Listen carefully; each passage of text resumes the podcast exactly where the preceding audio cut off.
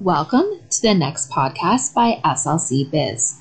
Each episode, we will discuss topics that are relevant, knowledgeable, and encouraging to the students at SLC School of Business. I am your podcast host, Lindsay, and I want to give a special welcome to all the new listeners.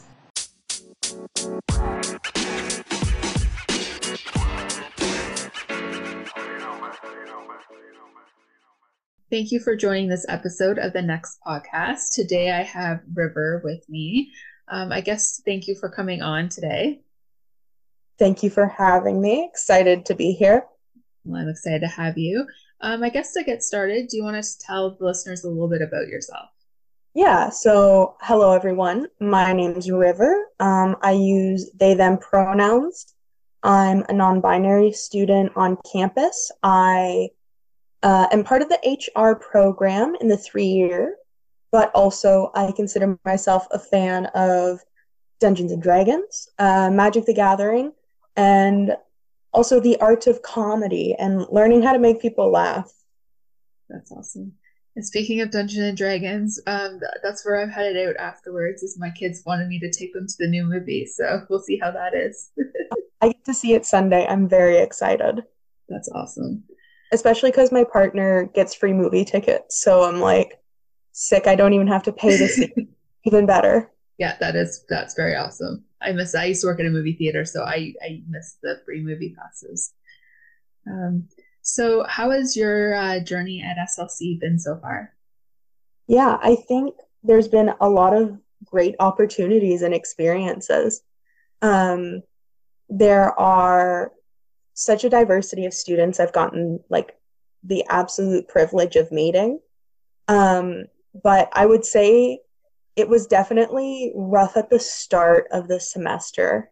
Um, coming from a background of my first go at college not being successful from undiagnosed learning disabilities, but also I found a lot of my peers were not familiar with people who used they them pronouns and what that means. But also i encountered like various like staff and faculty on campus who i was a little surprised that they were also quite like uncomfortable or like resistant to. And that that caught me a little bit more off guard. I was surprised. But i would definitely say like after the first week it got better from there. Like the the first week was the hardest week. I didn't feel connected to like people who understood who I was and that made me feel like really isolated and that's not what you experience like when you're going into college. Like I was ready to jump in and like find my crowd and like build a little community and it just wasn't that when I thought I would get to. But after the first week, I was able to find like some faculty members and staff, like instructors that were great allies. Like, especially one of my teachers, like, we've had in depth conversations about like, how do we build a classroom to be inclusive to a wide range of students? Um, I can only speak on so many subjects, but like, I definitely gave a background of like some neurodiversity, but also some trans experiences. But then also, I was able to connect with uh, Carmen Law, who works in, I believe her title is Di- Director of Diversity, Belonging, and Equity, but I might have the word slightly wrong. Regardless, like in speaking with different people, I've definitely gotten a groove of it. And I'm glad that I was able to stick it out, but it was it was definitely surprising that that was the introduction. Yeah. Well, I'm glad you were able to overcome some of those challenges. Um, has that been probably the most challenging thing so far about uh, the college, or has there been other challenging? Yeah, I mean, I would say it's probably like the biggest emotional challenge. Um, I think my academics were are doing quite well, but and I and I don't want to understate like how phenomenal the college has been overall, but from feeling like nobody was open and understanding around my identity, it it was affecting me emotionally. Like the daily experiences of being misgendered and having people use terms that just don't represent who I am, it, it weighs on you. Um, and when, and I, I don't think it's a surprise to anyone, when you're not feeling good emotionally, mm. your academics suffer and your well being also suffers. And it just kind of trickles into different areas. Oh, for sure. Um, now, I had a question for you, and, and it's I guess something that I have made mistakes with myself is mispronounce like mispronouncing somebody and not using the right pronouns. If if someone were to make that mistake, what is the best way to correct themselves? Yeah, I think that that's a great question. Um, and truth be told, like it happens to the best of us. I work very hard to make sure I always get people's pronouns correct.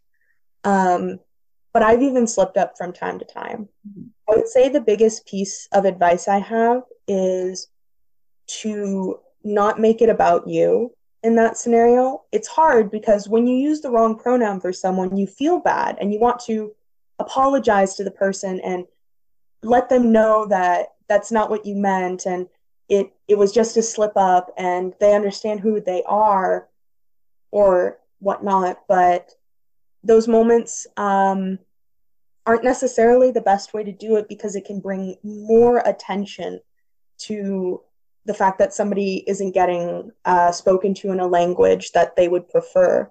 Mm. So, definitely the best course of action is to correct yourself and then like go forward. So, for example, if somebody uses the pronoun he, but they accidentally were called she, it would be, oh yeah, she was doing, sorry, he was doing, and then continue on.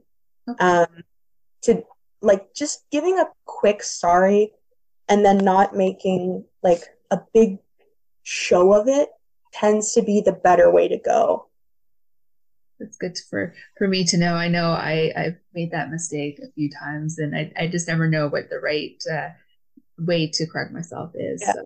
And like that that advice tends to carry over with a lot of different ways that people unintentionally misgender someone. Mm-hmm.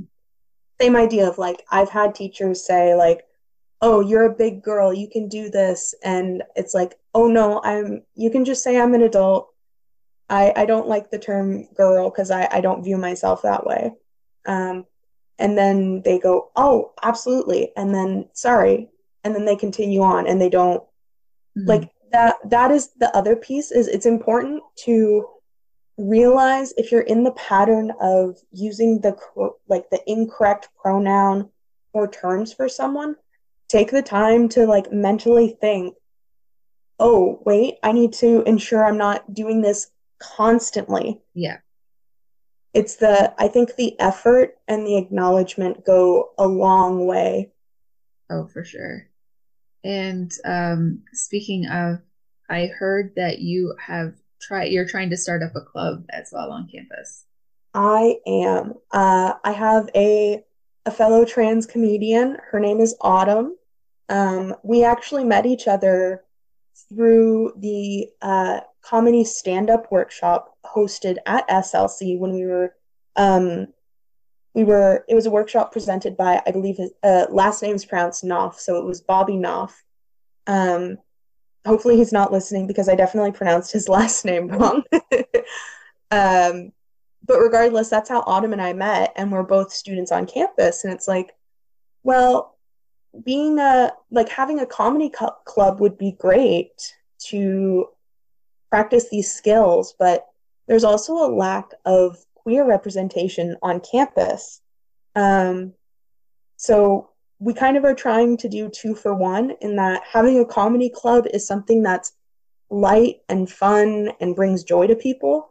And it's not always going to be like, oh, get up there and practice your stand up. Like, mm. we're looking at having like nights where we just watch a comedy movie or getting group tickets to go watch a show it doesn't have to be about performing comedy if that is not where a person wants to be. Mm-hmm.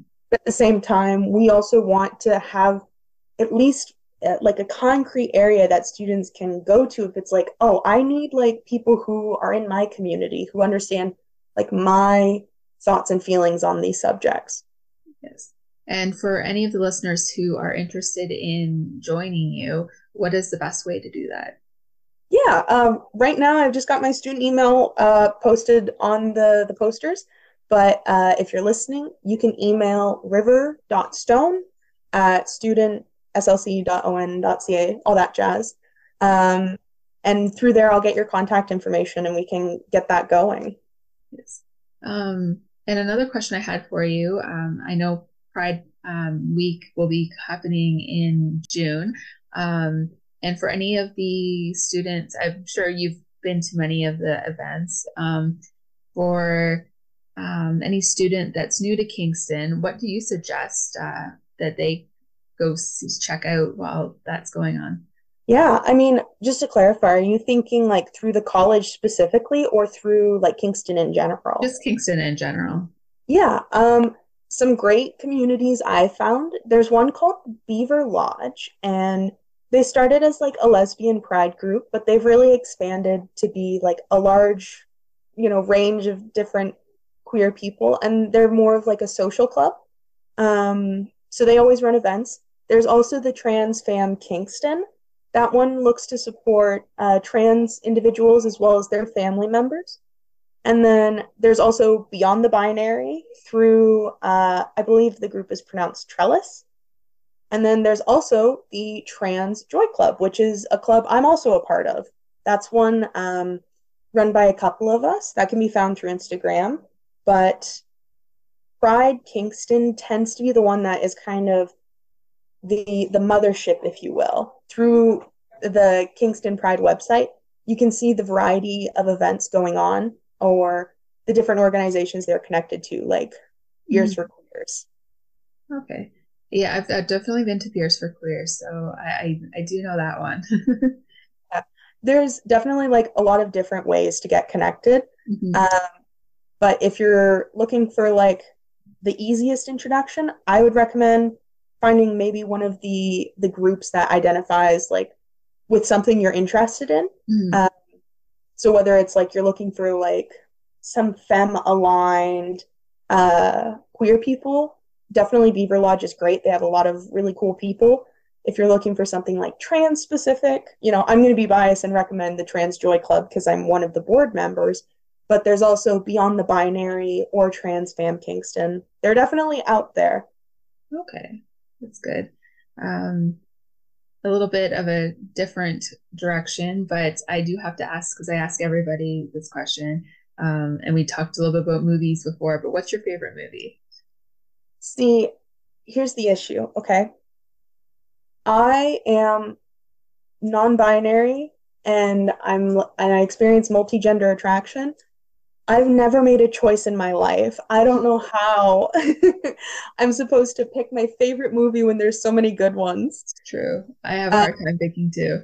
Yeah. Like growing up, I can say the movie I watched the most was Mulan. Mm-hmm. Um, one because who doesn't love like a badass woman who's kind of saving her entire country? Yeah.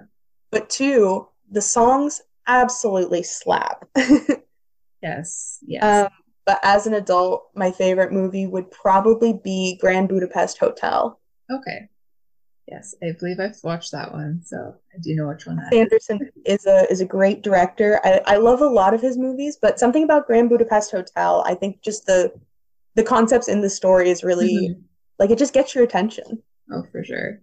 Um, now, I guess last question I have for you um, is if you could go back to uh, your younger self, like just out of high school, what kind of advice would you give yourself?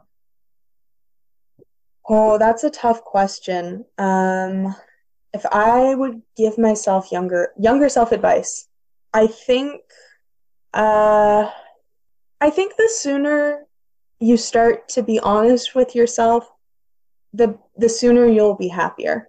That's good advice. Yeah, I think a lot of people, especially around that age, um, have a lot of ideas around who they are supposed to be. Mm-hmm. And I was trying to be someone I wasn't. And it made me unhappy. So, and I think that's something a lot of people can experience too. Yeah. Experience that too. Um, so the sooner you just kind of connect with yourself and be honest about like, you know, I really am this person. Like if you were born to be a fisher, go on and fish. Who needs to be a constructor, you know? exactly. Wow. Is there anything else you would like to tell our, my the listeners while we're here? Um don't underestimate the value of getting connected to events on campus.